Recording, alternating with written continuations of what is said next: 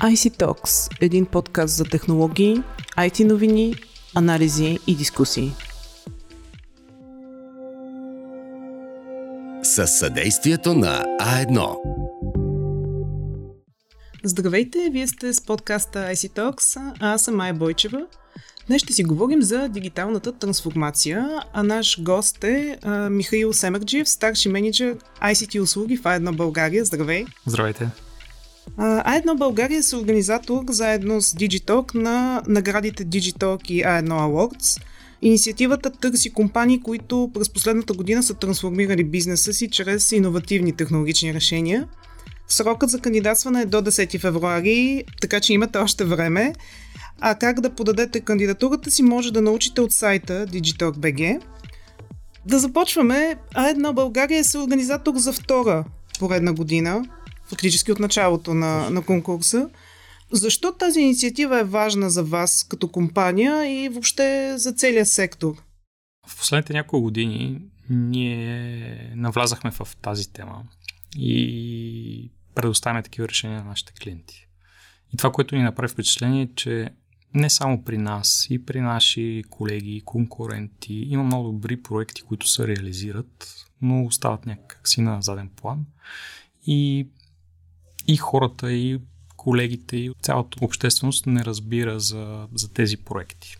И така се роди идеята заедно с вас а, да направим такива награди, такава организация, така че да изкомуникираме и да, да покажем на, на преден план успешните и добрите проекти, които през годината са реализирани и по този начин да насърчим и останалите компании и организации в страната нали, да се престрашат и да тръгнат по пътя на дигиталната трансформация. В резултат на цялото нещо, нали, всички ние като, като жители на България печелим и ни се подобря начина на живот от това да имаме по-добри услуги, по-бързи услуги, по-качествено обслужване. Добре, в световен мащаб разходите за дигитална трансформация се очаква да достигнат 3,4 трилиона долара до 2026 година. Сега данни има различни. Е интересно обаче, случва ли се вече дигиталната трансформация в България? Твоите наблюдения какви са? Ние от 10 години си говорим за дигитална трансформация и за дигитализация. То, това ще е един непрестанен процес, който ще продължи по същия начин, тъй като технологиите се развиват с невероятна скорост и самата дигитализация какво представлява? Да започнеш да използваш по-новите технологии, които да ти облегчат процесите при тебе, така че да си по-ефективен. Така че тя дигитализацията се случва и ще продължи да се случва най-вероятно до, до безкрай. Ти никога няма да си на 100% как да кажа, дигитализиран или използвайки абсолютно всички новости. Първо от една страна е сложно и второ за по-големите организации е рискована бързата такава трансформация. Нали, ако е недобре обмислена, може и да има негативен ефект. Затова голяма степен организациите са малко и по-така първо чакат да видят, да озреят технологиите и тогава навлизат в тях. А, добре, обаче като че ли, поне такива бяха предишните данни, компаниите в България са една идея по-консервативни, нали, на фона на глобалната картина. Има ли някаква промяна? Знаеме, че така пандемията катализира процеса по дигитална трансформация. Има два катализатора. Един, даже бих казал три. А, един е пандемията. Тя беше наистина страшен ретник във всички, така че да започнат да работят повече онлайн и от разстояние. Нали? Това не е ново за никой. Другия катализатор е киберсигурността. А, много компании осъзнаха, за съжаление по неприятен начин, че те трябва да се променят, да затегнат а, своите правила и начин на работа, да инвестират малко повече в нови технологии и инфраструктура, така че да са защитени и сигурни. И третия, третия катализатор е конкуренцията. Много компании видяха, че техните конкуренти започват да работят по-бързо и по-ефективно благодарение на това, че са въвели нови технологии и са се трансформирали а, в такава посока и това ги подтикна и тях. И пак се връщам нали, на събитието и наградите, които организираме. С тях целим наистина да покажем на, на бизнеса в страната, че дигитална трансформация по-скоро помага, отколкото нали, да, да пречи и да приборим това, което ти каза за консервативността, която наистина е срещаме. Консервативността, това ли е един от препани камъните и кои са другите? В, ами, в цялостния процес на дигитална трансформация. Културата, менталитета, нали, да се стремиш към новото, към по-доброто, по-скоро сме консервативни и не вярваме в новите технологии, докато не пипнем и не се убедим, че те наистина помагат.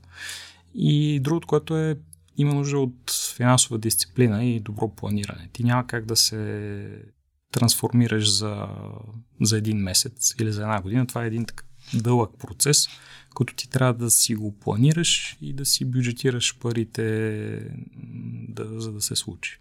За бюджетите ще си поговорим след малко. А, а има ли, интересно, има ли достатъчно добре подготвени кадри, които да се ангажират а, с дигитализацията на компаниите? Въобще, кой стои като екип зад дигитализацията в, а, в рамките на, на компанията?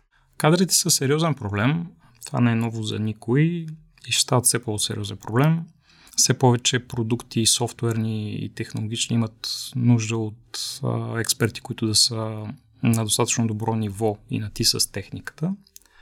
Това и спъва до някъде и а, навлизането на новите технологии при компаниите, тъй като ти имаш два избора. Или да, да инвестираш в екип и в хора, което е скъпо и отнема време, или да намериш партньор, с който да го правиш, като тук пазара в България с а, компании като, като Аедно, другите системни интегратори, нали, сме от помощ в, в това нещо.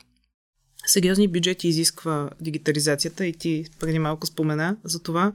Как менеджерите могат да бъдат убедени в необходимостта от дигитализация? Говориме за висшите менеджери. Това винаги е проблем.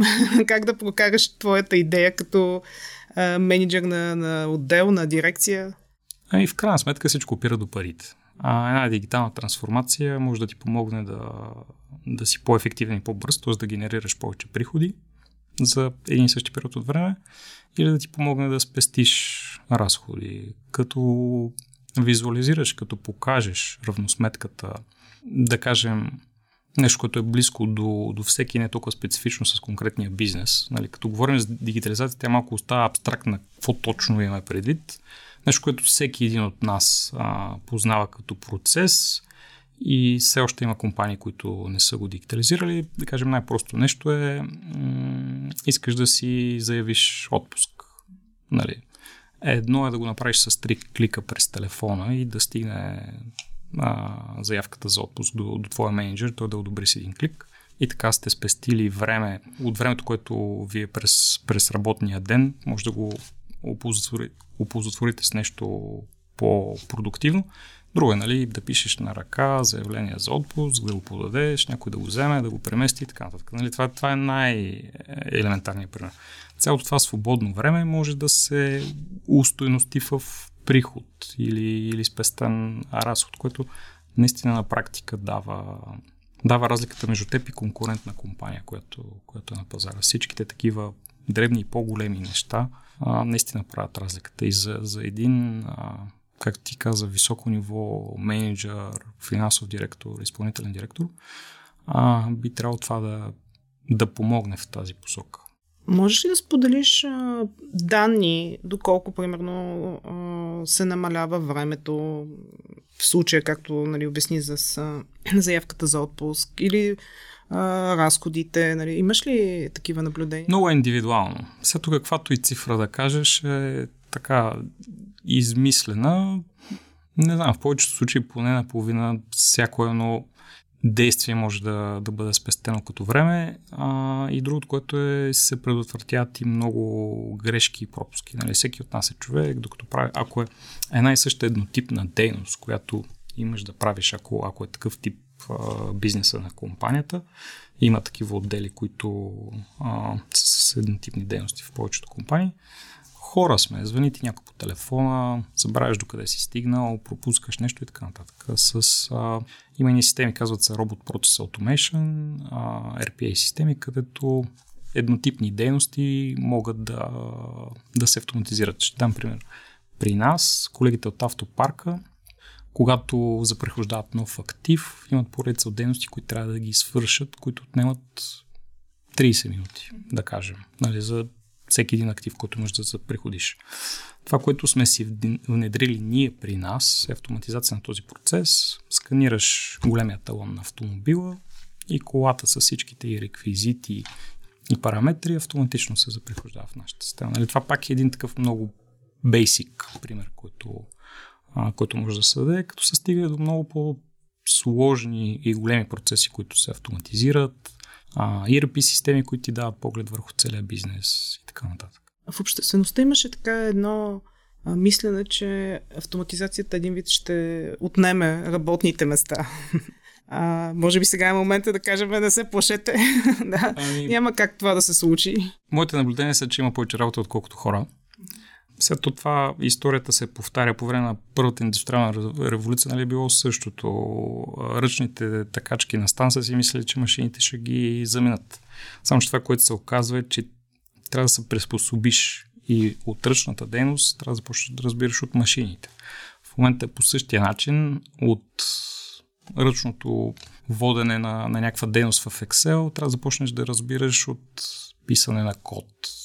Като тук големите технологични гиганти, те осъзнат, че хората трудно се пречупват и преминават от нещо, с което са свикнали към нещо ново. Правят се много облегчение в тази посока – и защото има недостиг на програмисти, и защото трудно се приспособяват хората, така че а, хора, които не са програмисти, да могат лесно да пишат а, код, който да го разбират машините и да помогнат а, на този процес.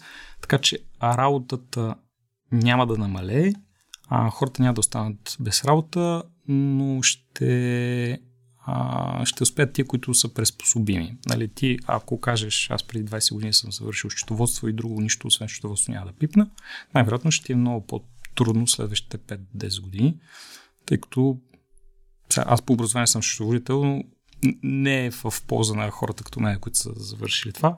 Счетоводство, юристи и така нататък ще са едни от първите позиции, които ще бъдат така силно автоматизирани и заменени от изкуствен интелект.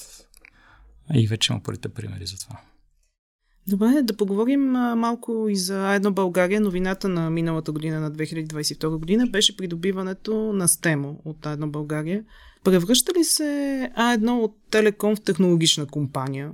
И въобще какви са целите ви като компания в тази насока? Даже бих казал, че вече сме се превърнали в технологична компания една сериозна част от нашите приходи вече е от системна интеграция. Ние в, в дигиталната трансформация и в системната интеграция виждаме голям потенциал за развитие и това е един от последните три години, това ни е основен фокус. При мобилните услуги, при фиксираните, при стандартните телко услуги, те са изключително важни за нас. Те, те носят а, най-голямата част от, от нашите приходи, но при разговорите ни с клиенти, с всички компании, които познаваме, ние просто виждаме, че те изпитват сериозни трудности и в интеграцията на нови системи, и в киберсигурността, и в внедряването на CRM и ERP системи. И така видяхме а, възможността хем да сме им полезни, хем ние да не разчитаме само на, на един вертикал, а да се диверсифицираме като компания. Така че по-скоро бих казал, че вече сме си техко а, не само телеком. Въпросът ми е закъснял. Добре, а това ли е пътят на развитие на телекомите в световен мащаб? Да, те примерите не сме го измислили ние в България. Примерите са множество и по света. Сега повечето, на повечето места телекомите са си достигнали до, до максимума. А, и като приходи, и като развитие, и от тук нататък е доста трудно за тях да продължат без а, да навлизат в нови пазари а, ти виждаш, че и телекомите в България влизат и в финансовите услуги, и в маркетинг услугите. А, ние силно влезнахме в системната интеграция. Нормално е да това да е естествения път на развитие. Deutsche Telekom имат такава отделна компания. А, има и други примери на пазара, така че нормалното развитие на телекомите в тази посока. Да се върнем отново на конкурса, на началото на разговора ни. Какви са очакванията ти от участниците, от проектите? Базирано на миналата година, очаквам много така приятни изненади, а, проекти, за които наистина си заслужава да се говори, но в ежедневието не можеш а, да стигнеш до тях. По, от една страна самите компании не се сещат повече да разкажа за тях, които ги представи в добра светлина като високотехнологични компании. От друга страна, в ежедневието други са фокусите в момента. Нали. Дигиталната трансформация, си говорим за нея, но нали, не винаги е топ темата на, на деня. Така че, а, както и миналата година, така и тази година очаквам много интересни проекти за нововъведения, които облегчават и помагат на компаниите да са по-ефективни. Включително миналата година имахме а, една дентална клиника, която бяха въвели 3D модели и дигитализация на целият процес при тях, като за мен това беше супер пример за, за вид бизнес, който никога няма да се сета, че денталните клиники могат да, да направят нещо такова, но е нещо, което наистина така много приятно ме изненада. Така че съм така в голямо нетърпение да видя тази година кои са кандидатите. Добре, много ти благодаря за участието. Както разбрахте, срокът за кандидатстване е до 10 февруари. През март месец ще станат ясни и победителите. Продължавайте да ни гледате в YouTube, в нашия канал в Digitalk и ни слушайте в SoundCloud, Spotify, Apple Podcast и Google Podcast. До скоро, благодаря ви!